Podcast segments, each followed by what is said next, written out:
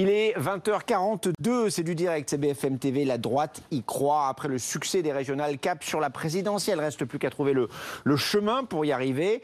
Vauquier, Pécresse, Retailleau, Morin pour une primaire ouverte de la droite et du centre. Ils l'écrivent dans, le Figaro. C'est une tribune euh, que vous pourrez lire dans ce journal.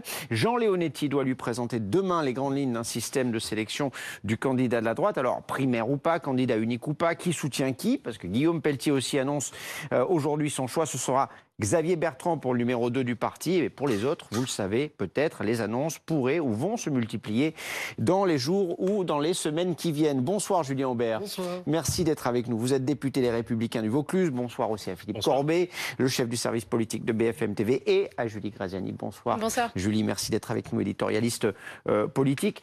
Euh, vous êtes pour ou contre cette primaire ouverte de la droite et du centre réclamée donc par euh, ces ténors de votre parti Je suis pour un système de départage qui serait différent de la Ouh là là là de quand on 2016. commence comme ça, généralement, c'est qu'on n'est pas tout à fait Je d'accord. vous dis pourquoi. Parce que le mot primaire fait penser à la primaire de 2016. Quand on dit primaire ouverte, tout le monde repense À la machine à à la perdre. machine de 2016. Hmm. Oui, qui n'a pas forcément d'ailleurs conduit à un échec. Non, parce que ce sont plutôt les affaires qui ont conduit à l'échec de la droite que la Voilà. primaire. Mais je suis, si vous voulez, pour un système, si on devrait dire, une primaire semi-fermée, c'est-à-dire les adhérents des Républicains et des gens qui veulent participer, mais qui payent non pas 2 euros, mais 10 ou 15 euros euh, pour pouvoir voter en disant je suis sympathisant de la droite, avec un corps électoral qui serait quelques centaines de milliers de personnes et pas forcément 4 millions, mais qui permettrait d'avoir effectivement un étiage intéressant. Est-ce que c'est comme ça que vous feriez venir un électorat populaire hein, si c'était 15 euros? C'est beaucoup 15 euros, non? Alors, c'est mal connaître les Républicains. Moi, j'ai aux Républicains euh, beaucoup de gens qui sont cet électorat populaire, qui payent ces 20 euros euh, chaque année et qui disent Vous êtes bien gentils, mais nous, on colle les affiches, on paye notre cotisation, on est un électorat populaire.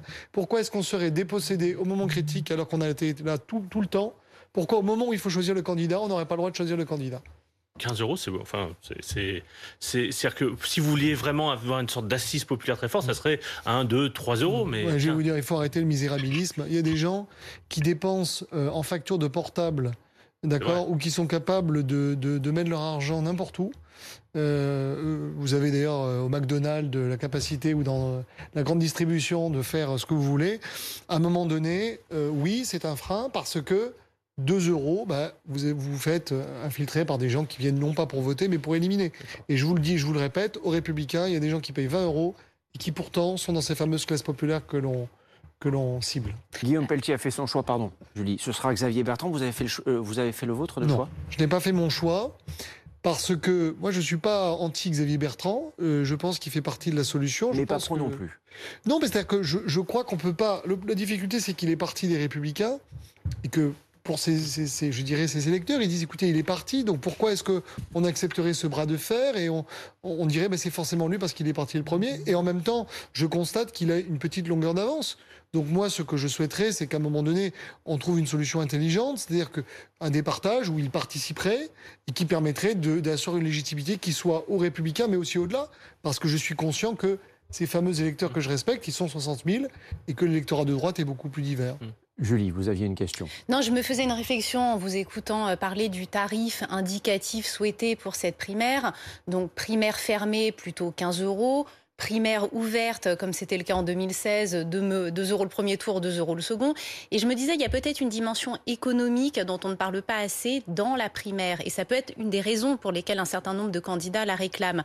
Si je reviens sur les chiffres de 2016, elle avait dégagé un excédent de 9 millions d'euros euh, qui pouvait être alloué à la campagne du candidat vainqueur des primaires.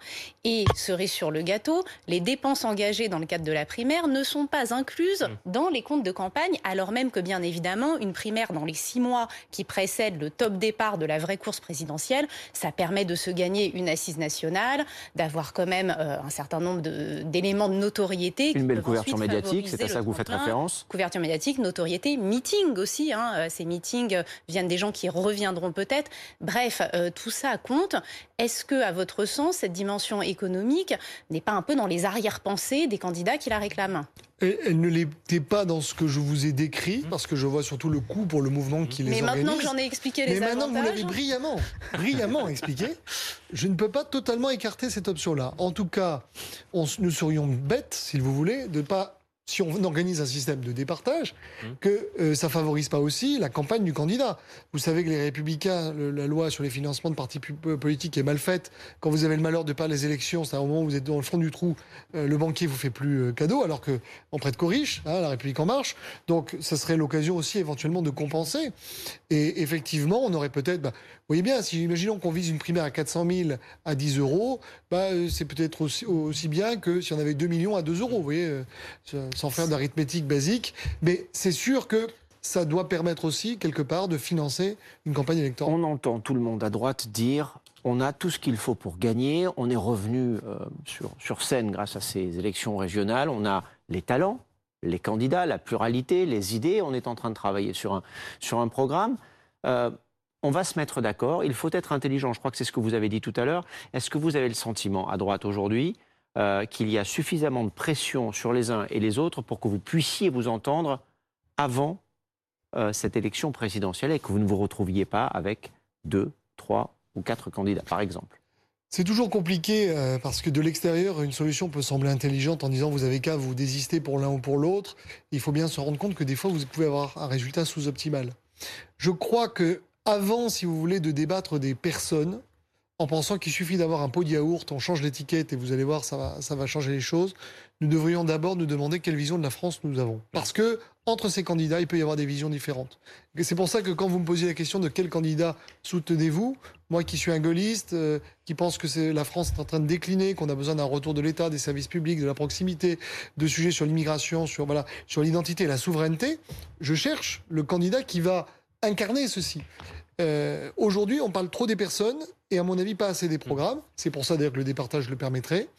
Je crois qu'on peut arriver, pour répondre à votre question très, très clairement, on pourrait arriver raisonnablement euh, à un collège électoral qui convienne à tout le monde.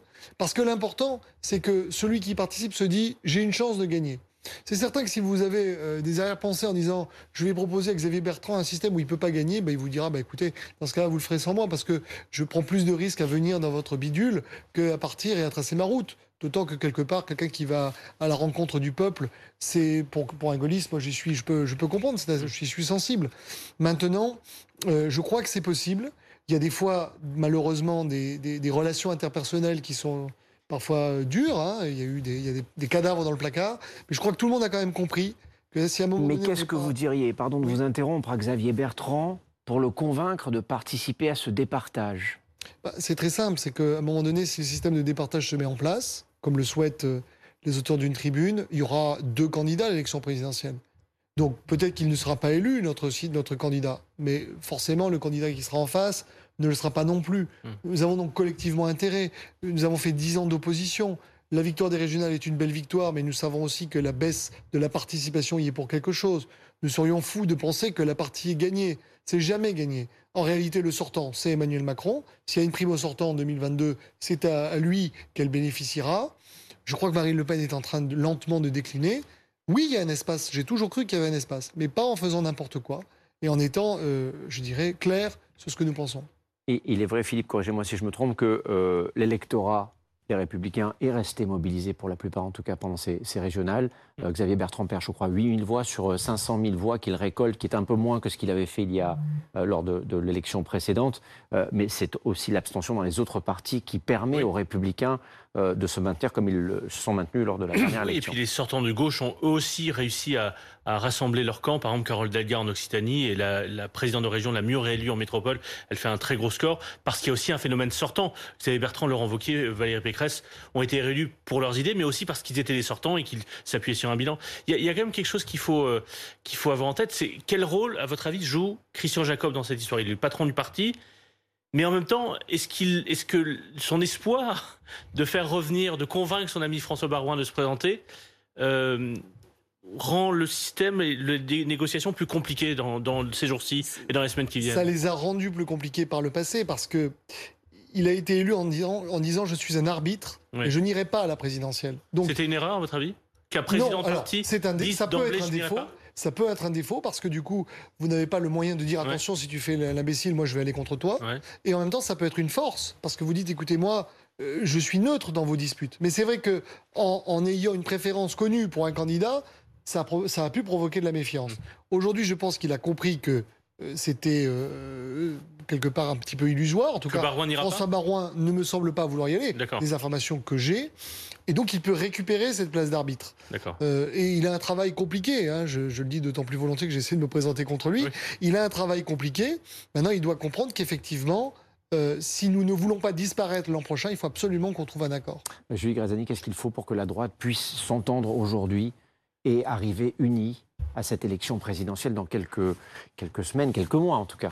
Je commencerai par le plus important, un socle programmatique. Ce qui est intéressant dans la tribune qui vient d'être signée et publiée par les quatre candidats hors Xavier Bertrand, donc ceux dont on connaît les noms et qui sont favorables à cette primaire ouverte de la droite et du centre, c'est qu'on arrive tout juste, euh, c'est euh, dans une petite phrase à un endroit, à un embryon de socle programmatique commun euh, qui décline les thèmes habituels de la droite, donc horde, sécurité, fin des gaspillages publics, etc immigration réduite au strict minimum, enfin vous les retrouverez, c'est toujours les mêmes. Donc là, on, sent qu'il y a quelque chose qui tienne et qui peuvent en effet constituer une base commune, mais du coup, une base qui va rendre le départage difficile, puisque par hypothèse, ça signifie que les quatre candidats dont s'agit partagent cette base.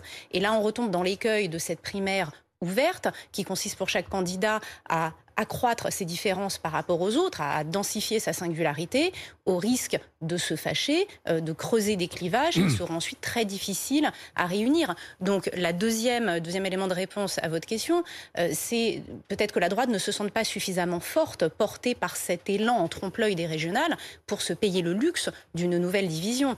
Et c'est là où je rejoins assez l'idée du départage interne fermé. C'est pour ça que je plaide pour un système consensuel, pour le mode de scrutin c'est-à-dire que les gens puissent voter pour autant de candidats qu'ils veulent, sauf un, et celui qui obtient le plus de voix, qui donc fait consensus, est élu. C'est pas très gaulliste, ça. C'est compliqué comme système. C'est pas le rapport d'un homme ou d'une femme avec le peuple, ça. Si, je peux vous assurer que si vous dites aux gens, vous avez huit candidats, vous pouvez voter pour sept d'entre eux, et celui qui a le plus de voix à la fin gagne. Et nous verrons. vous aurez euh, en haut de la courbe celui qui sera le plus fédéral. Nous verrons ce qui est décidé demain, de toute façon, parce que ça, on risque d'en reparler évidemment dans les heures qui viennent. Merci à tous les trois d'être venus sur ce plateau. Dans un